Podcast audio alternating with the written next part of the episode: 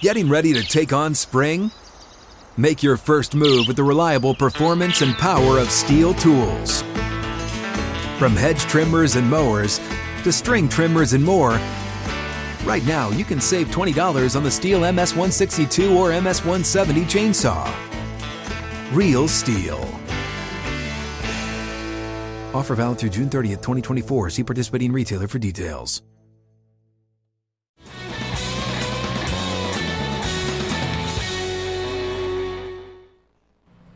Second hour of Outkick 360, and we kick things off with John McClain of the Houston Chronicle. We're glad you're with us as well across the Outkick Network alongside Chad Withrow and Paul Kuharsky. I'm Jonathan Hutton. John McClain joins us from Houston, where the Texans are preparing for a Thursday night matchup against the Panthers. Busy, short week for John McClain, who you can follow on Twitter at McClain underscore on underscore NFL. John, hope you're doing well going into week three. How's Houston? Houston is hot as usual, but yes, I'm doing great. Thank you for asking. Two. Uh, uh let's kick off with. So I want to get if you're a believer of some two and O oh teams, and I've got three in mind. Chad and Paul, or uh, they can jump in as well if they think of someone else. But I think there are three specifics that, with a good start, we, they've turned some heads. First, let's start with Carolina. Are you buying what Carolina has done through two weeks at 2 and 0? Uh, I'm buying what they did against the Saints, but Saints had eight coaches out, including six offensive, and Carolina will beat Houston to be 3 and 0, but I'm not buying them as a playoff team. How about the Broncos? No. Broncos have played an incredibly easy schedule. Schedule is easy, I agree with you, Jets and Jags. But they they went on the road and won both Giants and Jags. Excuse me. That winning on the road now going back home is to their benefit, but I, I, tend to agree. Guys, you agree? Not believing I, the Broncos. Not no. totally believing in the Broncos, They're but better. impressed so far, yeah. even against a bad schedule. How about the Raiders at 2 and 0, John? I am because of the way they won, who they beat, going to Pittsburgh and winning after Pittsburgh had gone to Buffalo beat up on the Bills. I was very impressed with the Raiders. Now, I'm not saying they're going to make the playoffs. I didn't pick them to make the playoffs because they haven't had a winning record under Jon Gruden. And we'll point out every year there are teams that come flying out of the gate. Yeah. They might be 5 and 0, and then they fade as they get cro- close to the finish line in the crunch time of December. And there's a reason. People always say it's not what you do in September in October, it's November and December, and hopefully January. And that's what the Raiders have consistently done since Gruder, Gruden has been back. They've been a pretty good team until the end, and they, they fade. So we're not going to know if they've solved their issues until we see what they do the last six weeks of the season. Well, the, the big question, John, is are you buying Carr and Gruden? Right. Uh, that's that's immediately what comes to mind. Is do you think Derek Carr can be as consistent as he's been? It was a struggle in the first half on Monday Night Football in week one, and then over the last six quarters, it's been very good. He's thrown for over 800 yards combined. I thought when Gruden took over, he would keep Carr for a year and then get rid of him and bring in his own guy. Obviously, they get along and have a good working relationship. Carr played very well last year, not great, but very well, and uh, he's off to a good start. So, yeah, I'm believing in Carr and Gruden because what else is there? John, I'm going to go flip side. Two 0 2 teams, I want to ask if you believe they're going to bounce back and be okay as the year goes on. Let's start with the Minnesota Vikings at 0 2.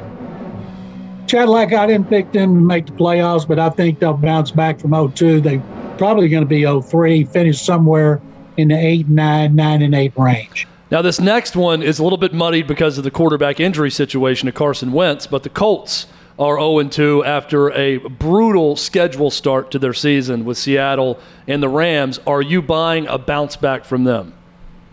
A bounce back, yes, but not to be a division titleist. I still believe that's going to be the Titans, even though the Titans got obliterated and then rallied to an impressive victory at Seattle. So I still think they're going to run away with division. But, you know, Carson Wentz having those two ankle injuries, even if he comes back, there's no guarantee they're even going to be a wild card contender. They got a good defense, they got a good running game, but they got to get a lot better play out of their quarterbacks they got to get some receivers healthy. Ezekiel Elliott got six years, $90 million. Tony Pollard was the better back this week. And there's a lot of talk about a split workload in, in Dallas. Uh, I, I mean, it's impressive if they'll allow for it based on Tony Pollard being good. Will they continue to allow for it, not be dictated to by by the contract? And what's it say about Ezekiel Elliott? He didn't play in the preseason. He looked bad in the first game, and he had to turn around. Tony Pollard's always been a good back in, in preseason because he's gotten the bulk of the carries in preseason. So I would imagine Mike McCarthy, if he's going to do that, say make it 50 50 or 55 45, that's going to hurt Elliott's ego and he's not going to stay quiet about it. So I still think they got to do everything they can to see if he can get it together and be the back that he should be, which he should be not the best in the NFL, but certainly one of the top five or six. And so far, he's not. How about the Dallas defense? That's the storyline of their team right now. Uh, where they lose in week one, they gave up a ton of yards and points. We, we watched the, the Thursday night game against the Bucks. They go on the road, Granted, they had 10 days to get ready for the Chargers, but the Chargers had seven offensive possessions that reached at least the Dallas 33 yard line, and they allowed only one touchdown of those seven possessions. This is the Dallas defense that we were clamoring about preseason of last year, turning things around that never really did. Their offense gives them multiple ways to win. Can their defense, can their defense do enough to keep them in these games like they did on Sunday? They end up winning by a field goal what we're seeing now is what happens when you get a good coordinator. Dan Quinn, Mike Nolan, who was given the job kind of as a reward for making Mike McCarthy an offensive coordinator in San Francisco. That did not work out. Dan Quinn, of course, was fired in Atlanta, and and Dan Quinn's a proven commodity. He did a great job as a coordinator at Seattle, which helped him get the Falcons job. So I don't think they're going to be dominant. They've had some injuries, but they just don't want to be a weak link that's going to force the offense to have to score almost 30 points every week because that's not possible unless you're Tampa Bay. And in the Bucks 10 game winning streak, they're averaging almost 35 points a game. Glad you mentioned Dan Quinn, John, because Quinn has already made a slight adjustment, and I'm sure this will vary week to week, but he moved Micah Parsons up to defensive end for this game. You know, in week two, normally you stick the rookie in and you let him just go play. I like the fact that they have found ways to allow Parsons, their first round pick, to make an impact against certain game plans and schemes. This was very, it worked out to their favor. They had to move him up because Lawrence is out. That was why they did it. Otherwise, they would have kept it at linebacker. After watching them on Hard Knocks, you could tell how high they were on Micah Parsons. And you could, when the coaches would talk about him, and of course they always knew they were on camera, but they don't praise every player like they praised, praised him. They liked his attitude. Of course, they liked his ability. Everybody could see the tangibles, but what they found out in training camp with intangibles, mainly, that guy's motor never stops. Plus, he's got foot, he's football savvy which means you can put a lot on his plate. Now, where he is, they just want him to get upfield, get after the quarterback, be disruptive in the running game. And so far, he shows he, he can do that. And a lot of people like him, and people are starting to talk about him as an early candidate for Defensive Rookie of the Year, although to me, it's way too early to do that after two games. So the Cowboys are a good defensive story from Sunday. On the flip side of that, the Chiefs gave up 251 rushing yards to the Baltimore Ravens. John, we know the Chiefs are going to be there all season. We know the offense is going to score a lot of points. Is it time to start to get concerned about that Chiefs defense when you look at them trying to get back to the Super Bowl? No, because they gave up those yards to the team that's led the NFL rushing the last two years because Lamar Jackson is the greatest running quarterback in history. And he showed that again in this game where they had to constantly come from behind. And when he couldn't find receivers, he took off, and the Chiefs had no answer for him. And most teams don't. What made that game so impressive to me and the coaching job by John Harbaugh was the fact they lost their top three running backs. I do not know another team that could withstand losses like that at the start of the season but they're very close to being 0 2, and uh, they pulled it out, and they're going to be a factor with anybody they play because they run the ball so well. And no matter how much you game plan for Lamar Jackson to try to keep him in the pocket and make him throw for the boundaries. Sometimes you just can't do it.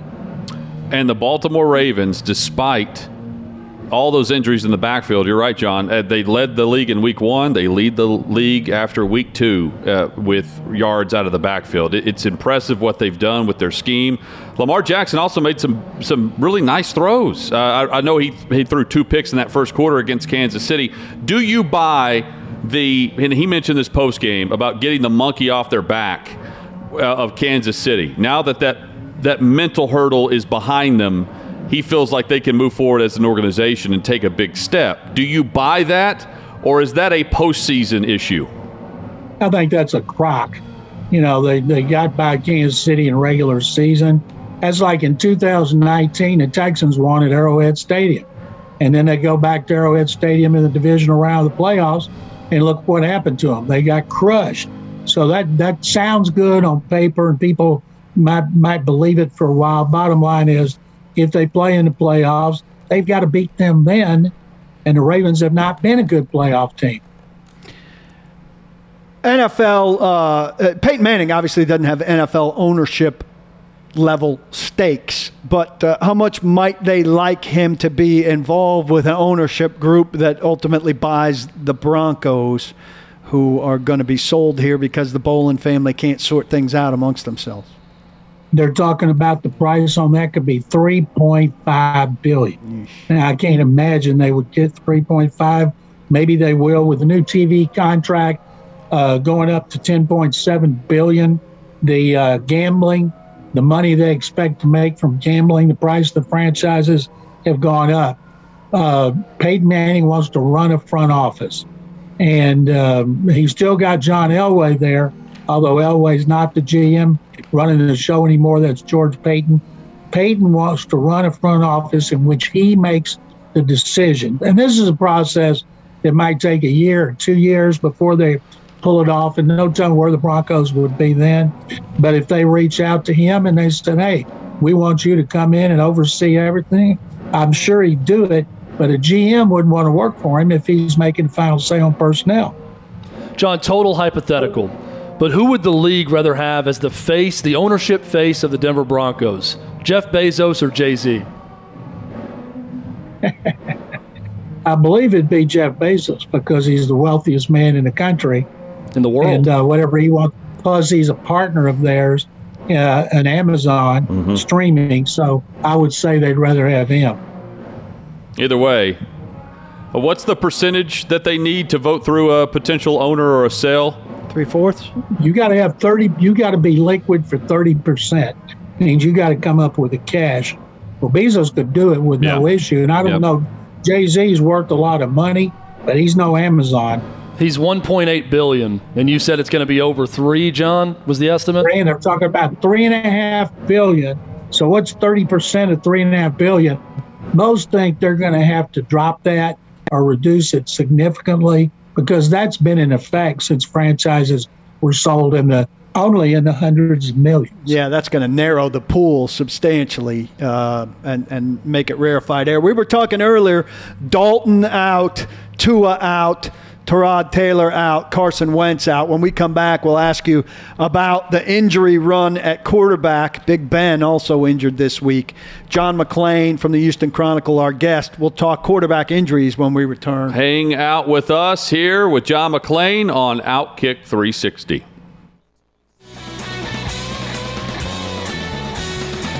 We talk football every day of the year and wall to wall during football season. Alongside Chad Withrow and Paul Kuharsky, I'm Jonathan Hutton. Glad you're with us across the Outkick Network. If you're listening in Florence, Alabama, Huntsville, Muscle Shoals, Knoxville, Tennessee, if you're joining us live right here in Nashville on YouTube, Facebook, Twitter, wherever it might be, we say thank you. And we're joined by John McClain for the next 20 minutes. John, Andy Dalton, Tua Tagovailoa, Tyrod Taylor, Carson Wentz, and now Ben Roethlisberger, all hurt um, and questionable at best for the coming weekend. How alarming to have such a big quarterback injury list off just one Sunday of the NFL. Well, we've seen it happen before because of the nature of the position. Some of those guys might not be out very long. Tyrod Taylor the Texans are saying it's week to week. Fact is, he's going to be out at least a month with a hamstring injury, and he was playing really well. When he went down uh, in halftime uh, at the Cleveland, it was 14 14. Now they're starting a rookie, Davis Mills, third round pick. Nick Caserio's first pick because they didn't have the first two. And a lot of people here are like, well, they think he's going to do real well. And I'm like, why? You're, he's quarterback of a team everybody says is going to be the worst in the league. The top two picks, Trevor Lawrence, generational talent. He's 0 2. He's got a 57.1 rating. The number two pick, Zach Wilson, the Jets, he's been awful. His rating is 56.1. Of those starting the five quarterbacks taken in the first round, the only one who's been decent is Mac is Mac Jones, and he beat the Jets. You know, so what's the big deal? Mac Jones right now is uh, 96.7, one touchdown and no interceptions. So if you're a rookie quarterback, everybody'd love to find a Russell Wilson in the third round, a Dak Prescott in the fourth, Tom Brady in the sixth, but that's rare. And you're not going to find many that are going to play like Andrew Luck, who took the Colts from worst first, went 11 and 5. So expectations for rookie quarterbacks shouldn't be high. They should be low. And that's what they are with Davis Mills. But Texans, we're going to have to look at him some point, Paul, because they got to know do they think he can be the guy to replace Deshaun Watson? Or do they have to target that position with their first pick in the draft? So he might as well be now as later on in the season. Taylor will be back. But you talk about a hard luck story. Tyrod Taylor, third time in four years, he's been the starter and he's been injured early and replaced by a rookie. John, I, love that you brought up Davis Mills because we were having this discussion earlier, and you bring up a lot of great points about what it's going to look like for him with this Texans team. I guess my question is what can he do this season to prove something to the Texans other than just survive this season for what it is? Well, one of the things that uh, I wrote about today in a column that's on our sports website, TexasSportsNation.com, is how many games he started at Stanford 11. And now, those quarterbacks I mentioned earlier, Russell Wilson started four years. Dak Prescott started three. Tom Brady started two. Last year, the quarterbacks taken ahead of Mills. Uh, Trevor Lawrence had 36, Wilson 28, Fields 22, Lance and Jones 17 each, Kyle Trask 22, and Kellen Mond of A&M, who went to Minnesota, started 46 games in college. So Mills had on 11. Early on, like right now, he's got to just manage the game. But when Taylor comes back, say five games, their their bye week is after nine games. At some point, they're going to need to see Mills down the stretch to see what he learned from this early season playing time. Odds are he's not going to be the guy. There was a reason he was a third round pick, but they're not going to know unless they play him. So I'm pretty sure this time next year they're going to have a new quarterback who'll come high in the first round. And one thing that uh, Davis Mills did, he comes into Cleveland, has two rough series, takes him to a touchdown, throws a touchdown pass. It's 24 21 in the fourth quarter. Then the Browns, with the running game, scored. Then Mills takes them down. They go for a field goal. Had they made it with two minutes left, they would have tried an onside kick for a chance to win. But the kicker, Joey Slye, missed a 41 yard field goal. Those plans went down the toilet. Did the level of motivation for the Miami Dolphins to trade for Deshaun Watson just go up a little bit with yet another injury to Tua Tagovailoa? Chad, like, would you trade for a quarterback who has 22 civil suits, 10 criminal investigations, 10 criminal complaints, FBI, NFL, and police investigations? Would you give up three ones and two twos for quarterback in that situation? And you don't know when he's going to play? Likely not this year. Do you have would you, you not met that? Chad? He lives very, very dangerously. I would, edgy. John. I would make the move if I had a damn good investigative team on my on my side that was looking into that whole situation, and I was told, "Hey, it's going to be okay. There's going to be no federal charges. Everything's going to be fine." Then yes, I would make that move. Well, the problem is there's nobody out there that knows that, including the NFL, the police, and the FBI right now. How's Baker Mayfield after that game? You saw him firsthand. He hurt his shoulder Um, don't know the injury status uh, going into the practice week for him. And then also Jarvis Landry for the Browns was banged up with a knee I injury. think he's on IR, Landry. Landry's out. He's on IR, and Baker Mayfield had an MRI, no structural damage. That's what happens when you try to make a tackle yeah. after you throw an interception. I made the point earlier. This is not. Uh, th- this is a Texans team that's not laying down. I know they play in a couple nights uh, on Thursday night football, but uh, this was quite the game in Cleveland, despite the the ten point spread at the end, as you detailed. What do you expect Thursday night on a short week at zero and two, or excuse me, at one and one, uh, coming off that loss with a two and zero Panthers team? Before the season, in our football section, I picked the Texans start two and one, beat the Panthers. I thought that would be with Tyrod Taylor. Now I'm picking the Panthers by 10. I picked the Browns by 10. It was 10. I just don't think a rookie quarterback. And uh, with a running game, the Texans run the ball a lot, but they don't run it well. Tyrod Taylor's a really good runner. He runs better than Deshaun Watson, but he's out. And even though Mills ran 4.66 and 4.55 at his pro day, he's a pocket passer. That's what he is. He can slide and avoid the rush, and he can run if he wa- if he wants to. Play breaks down, but he's not going to have design running plays. So he's going to stay in the pocket. Panthers are number one in defense against the run and against the pass. Matt Rhule, who came from Baylor, brought his defensive coordinator Phil Snow with him, and right now those guys are doing a great job. The point of emphasis on the taunting rule is not being well received by fans, and uh, I don't suspect players either. It doesn't seem to take much to get a flag on this, John. Um, a turn and a shrug or a flex, and uh, and out comes the hanky. What's your take on uh, what seems like a bunch of codgy old men uh, enforcing this? Mike Vrabel's on that side too, but John Mara's been most outspoken. Well, I'm a codgy old man, and I tell you, I saw one in Cleveland which Texans tight end Jordan Akins caught a 17 yard pass, jumped up, and he decided to spin the ball at his feet. He didn't look at the Browns. He didn't do it on the Browns side. He just did it. Boom, there goes a flag, 15 yard penalty to wipe out that 17 yard gain. So, as usual, the NFL is over legislating, and I feel terrible for the officials because it's so subjective. They would rather err on the side of caution in other words, throw the flag so the boss doesn't chew them out in their weekly meetings. And I think it's preposterous. You can celebrate all you want. You just can't look at the player and do it. There's an example of him not even looking at the play. Well, and, and John, that's eh, just looking at different examples from across the league. You know, you had a, just a ridiculous one in the, the Seahawks Titans game where the defensive back makes a play and doesn't really look at the player but kind of flexes and is running back to the huddle and they throw the flag. Then you got Lamar Jackson doing somersaults into the end zone. And it's almost like the officials are saying, we're not going to do anything on a score, right? If it's a touchdown, if it's a play that big, the other example is Lamar Jackson picking up the first down that ends the game, slamming the ball to the turf, jumping up and down, no flag. It's just. It's odd how they're deciding Well, to legislate star not, not deciding. also. That's how they. That's how the rule is written. You can't look at the player and taunt, but you can celebrate with your teammates. It's it's very bizarre because there's a.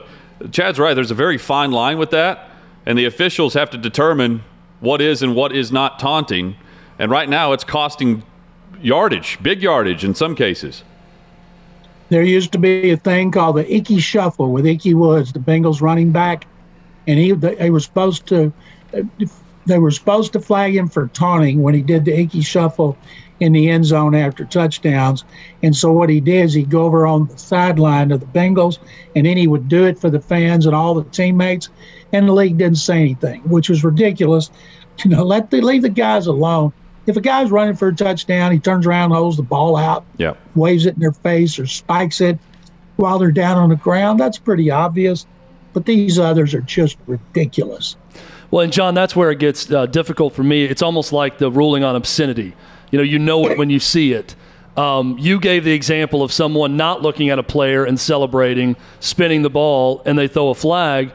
Everyone's definition of taunting, I think, would be different. If I'm a player on the other team and I see a quarterback somersault into the end zone on the go ahead score, I'm not going to do anything to the quarterback, but I probably take more exception to that than a guy who flexes one time looking at me and then runs back to the huddle, right? It's just, it, it's going to be, a, I think, a problem for the league moving forward on how to decide what is You and what. Paul are both right because Paul said star power, and you said won't do it on a touchdown. Can you imagine if an official had a borderline taunting call and he took away a touchdown? It cost the team the game. That's not what the NFL wants. But don't blame the officials. They're carrying out the orders. That's right. Blame the people at the NFL office for coming up with these nin- bunch of nincompoops coming up with rules that nobody likes. John, let's get into some week three matchups with you, starting with the Chargers, who are hosting the Chiefs. Both teams coming off of losses last week, and now a divisional matchup. There are many that are really buying Justin Herbert. And I, I mentioned earlier what Dallas's defense did against their offense, where Herbert was very good until he reached the red zone, and then that offense did not reach the end zone against Dallas's defense. Now facing Kansas City, we know it's going to take points to win. How do you think that game goes within the AFC West? I remember when they moved to LA and played in that soccer stadium, and when the Chiefs played there, it was all Chiefs fans. And I think the Chiefs will have a huge presence in uh, the stadium, and it will not be a home field advantage for the Chargers. And I think the Chiefs will bounce back. Have the Chiefs lost two in a row since Patrick Mahomes has become the starter? I'm guessing they haven't. I think they'll win this game handily. If they lost, it's the, one of those games back to back where he went out with an, an injury uh, and then came back whenever he returned, and they lost here in Nashville in 2019. I don't know if they lost the game where he went out or not as the starter. That's a great that's a great question. Um, your thoughts on New England hosting the Saints, and this is a week before Tom Brady returns to Foxborough. You know the fans and the media, they're not talking about this game. They're talking about Brady's homecoming. And if you look at what happened to the Saints against the Panthers, you're like, what in the world? They just blew out the Packers. But I'd like to see any team lose eight assistant coaches, including six offensive coaches, and not have it affect your offense in some fashion. Now, Jameis Winston could have taken the game over. He was awful, just awful. So I don't know if I expect a rookie quarterback to beat the Saints. I think Sean Payton's too good of a coach. You know, the Dolphins won in Foxborough by one. If they win by one, can't the Saints win by one? I'm going with the Saints. You know, it, it's tough to read into stats all the time. The one stat you can look at on the rookie quarterbacks, and you went through what they've done. Mac Jones, no interceptions, no fumbles. And that is exactly how Bill Belichick wants it. No turnovers from the rookie, manage the game, and Jones is doing that for that offense. And he hasn't been put in a situation where he has to throw. One point loss to the Dolphins in the opener, and then they get to play the Jets, one of the worst teams in the NFL. This is going to be a little bit better test because the Saints are good. They're coached well. That first game, they looked like they were going to win the Super Bowl the way they waylaid the Packers, and then they came back down to earth. You hope all their coaches are back. You hate to see teams because of COVID 19 lose, but I'm guessing the COVID 19 cost them that game. And I think it's going to cost other teams games as well. But this is a much better test for Mac Jones. Brady's busy the week before he goes back to New England with a hell of a matchup. Bucks at Rams. I think maybe a preview of the NFC Championship game. Uh, Rams have been really good. Bucks doing a lot of picking up where they left off. Which direction you leaning there? The Buccaneers have won 10 consecutive games and averaged 34.7 points in those 10 games. That is amazing. They had, if they averaged another 10 points a game, they'd average the quarterback's age. I I tell you, the Rams have won two games. They won at home. They went on the road and they beat Indy. It was a close game. I'd like to think this is a great test for the Rams. If the Buccaneers lose, so what? They're the defending Super Bowl champions. I don't think the Rams are going to be able to run the ball. They've got another back that's hurt. I think Tampa Bay is going to win. I think the only people that might be looking ahead are Brady and Gronk, but they know how to compartmentalize. I think Tampa Bay is going to win it. I think based on what I've seen so far, guys, I don't know what you think, but they could threaten to go unbeaten in regular season like Brady did uh, in 2007 with Randy Moss. They're that good, and also think look at the Packers. Packers aren't as good as we thought. Neither are the Saints. Uh, is the NFC. Are the Rams the second best team in the NFC? Is it the Cardinals? Is it the Seahawks? Right now, the NFC is down, so why not the Bucks going unbeaten? There'll be a lot of talk about the quarterback play in that game, Rams and Bucks.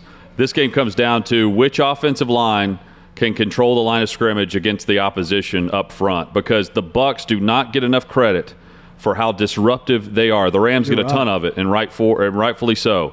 But uh, watching watching the Bucks play, I went back and watched their game this past week against Atlanta, and Ndamukong Suh and Vita Vea get after you, and that they engulf the interior offensive line. Uh, can the Rams hold up against that? Can Edges Stafford hold up too. against that? And the can uh, the, the, the opposite of that is a, a, game plan. You know, star number one if you're playing the Rams in trying to def- uh, trying to go up against and protect your quarterback against uh, Aaron Donald in that front for the Rams. Which which offense can get the run game going? Because that's going to open up the, the the options for the veteran. Well, these are both passing teams, and you know when Brady's at the line of scrimmage and you see him point for the first time, he's going to be pointing at Aaron Donald, yes. making sure his guys know exactly what their assignments are supposed to be. And I can't wait to watch Donald getting after him because Donald, he's, he's going to get doubled all the time, sometimes triple team. And uh, the Rams, Matthew Stafford, how many times in Detroit did he have a big game early in the season? Not many. He didn't have many big ones. Middle of the season, he never had big ones after Thanksgiving except one time. So this is a big deal for him. And you know he would love to win this game and outplay Brady and uh, show everybody back in Detroit what he could have been if they had a good, better coach and put a better team around him. But I'm not picking against the Bucks till they lose. John McClain, you can follow him on Twitter at McClain underscore on underscore NFL. John, thank you as always. We love doing this with you each week. We'll catch up with you next Tuesday, and uh, we'll be looking for you up in the press box for Thursday night football whenever they scan the coaching booth. Maybe you're next door. Yeah, that that press box is so far up. I think you need a telescope like a satellite. Jonathan, Jonathan, Paul, and Chad, like, thank you guys very much. Have a great rest of the week. Thanks, Same John. to you, Thanks, John. John. John McClain. Again, follow him on Twitter at McClain underscore on underscore NFL. You know, Rams and and Bucks sounds like a Sunday night football That game. It's be. not because Green Bay and San Francisco are the Sunday night football Yeah, game. they should flip those. Monday night. It, why should they flip them? That's going to be a hell of a game. Oh, yeah, that's uh, a good game too. This this is I, I- I'm just I really want to see this Bucks Rams game.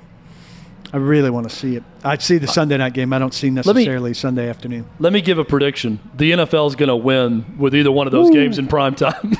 I mean, that, that they got two Oh. really good ones to decide between with Yeah, those two. And important to note, Jimmy Garoppolo has not been playing like a quarterback who is worried about Trey Lance being there. No. At He's two and zero, really solid. Both wins on the road for San Francisco. That's their home opener against Green Bay. Uh, Rodgers back in the Bay Area. I mean, it's it's quite the storyline. What do you guys think about the question that I asked John? What would your answer be? NFL owners, if they had a vote, what would be their choice? Jay Z or Jeff Bezos owning the Broncos? I, I think there You are the strong rights with it. rationale for both.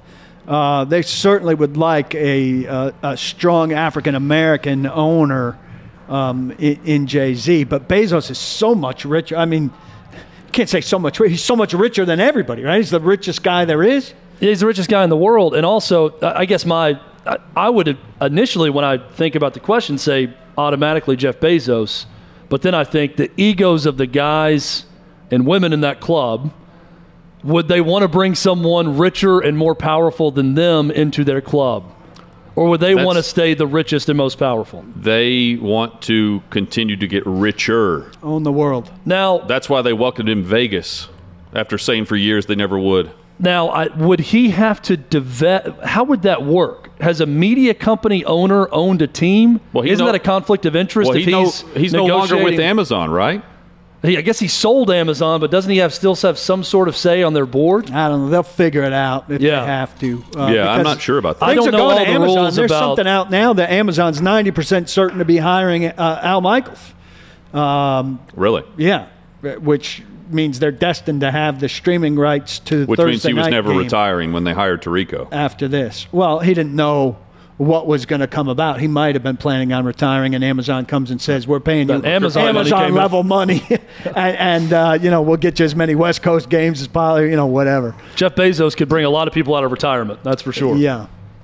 Um, you know, I still there's stuff to be figured out with streaming. I said this again. We were talking about the Manning cast earlier, and when it goes to ESPN Plus, they better have it down that it's not behind, because I think that's another thing that would hurt it. If it's a play behind, and I'm getting plays on Twitter before I'm getting them from the Manning you're getting them anyway, though, on That hurts the Manning cast. Uh, I, I've, I've told you before, like FanDuel is a play ahead of everything. I know. Look at the live odds for Monday Night Football or Thursday Night Football. It And adjusts. just watch them as you watch it live on television. I know, but I'm not watching that live odds thing in a way that's impacting my enjoyment of the game.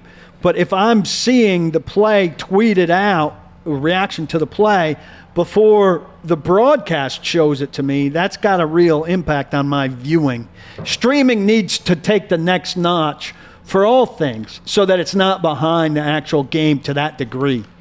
Um, and I think they've got to figure that out before important stuff is streamed and streamed only. Hit us up on Twitter at Outkick360. Coming up, uh, let's discuss Tom Brady. Thomas. Tom Brady, and, and more than just the, the start that he's on over the first two weeks, let's compare that to the quarterbacks right now in the league. That is straight ahead on Outkick 360.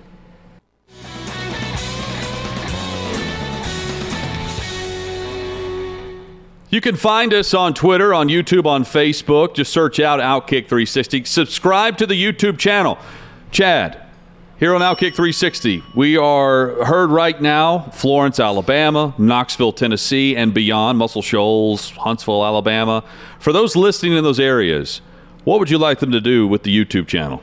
I would love for them to subscribe to the YouTube channel. It's very easy to do. You go to youtube.com And then? you search Outkick 360. There's a little thumbs up icon. We have a goal for tomorrow. You click on that thumbs up icon, you will be alerted. You are subscribed at that point. You'll be alerted when we go live.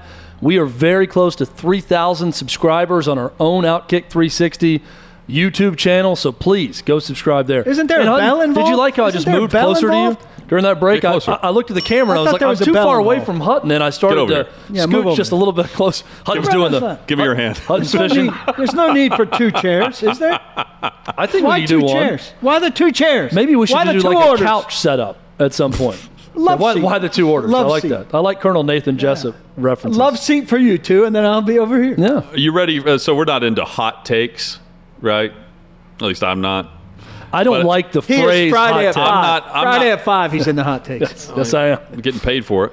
I am. Uh, I am intrigued. I, I am into takes that I actually believe in. Tom Brady is the best quarterback in the NFL today.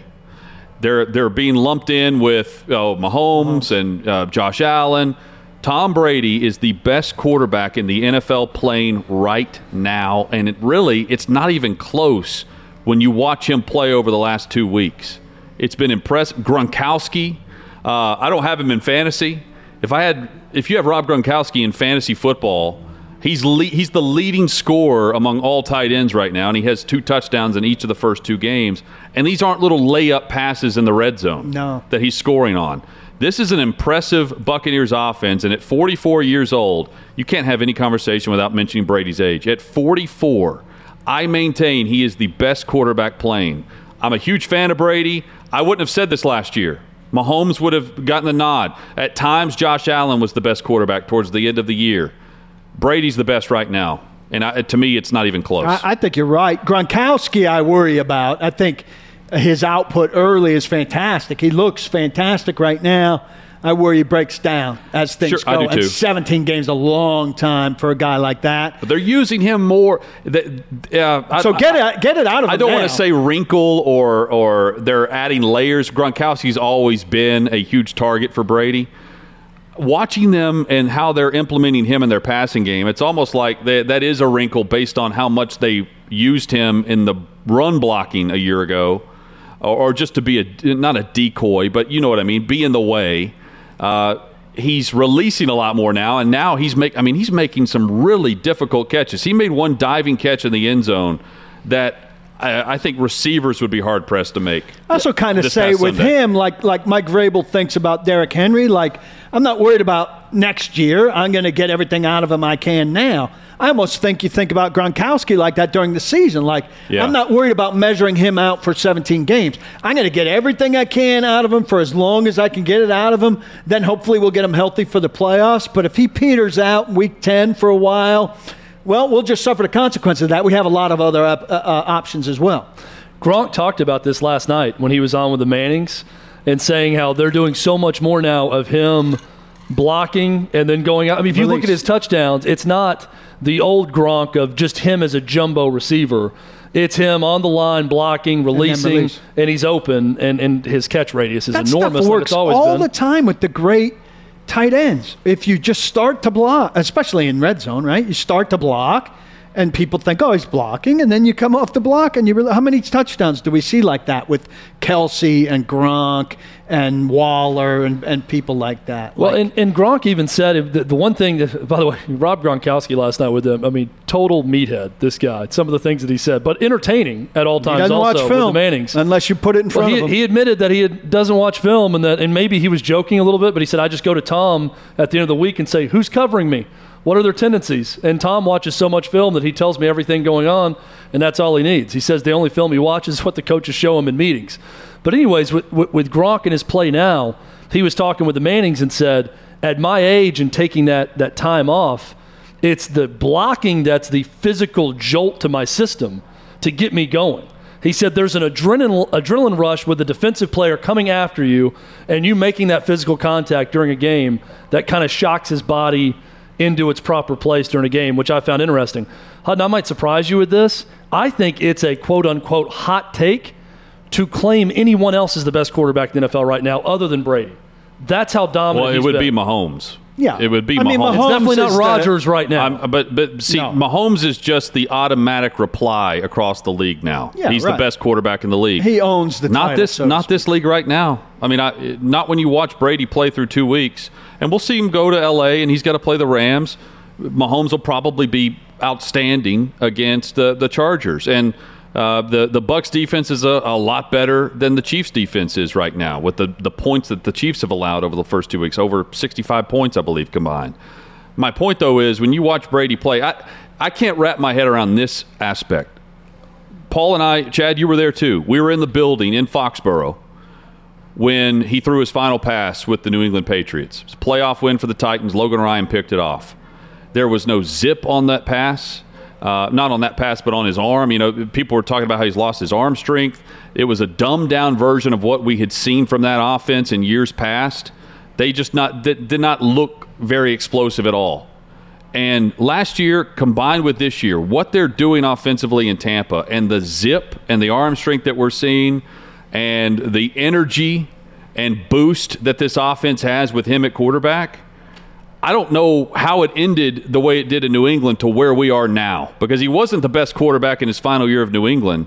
And to me, he is at the top of the mountain again at 44. Well, the change of scenery it did wonders for him.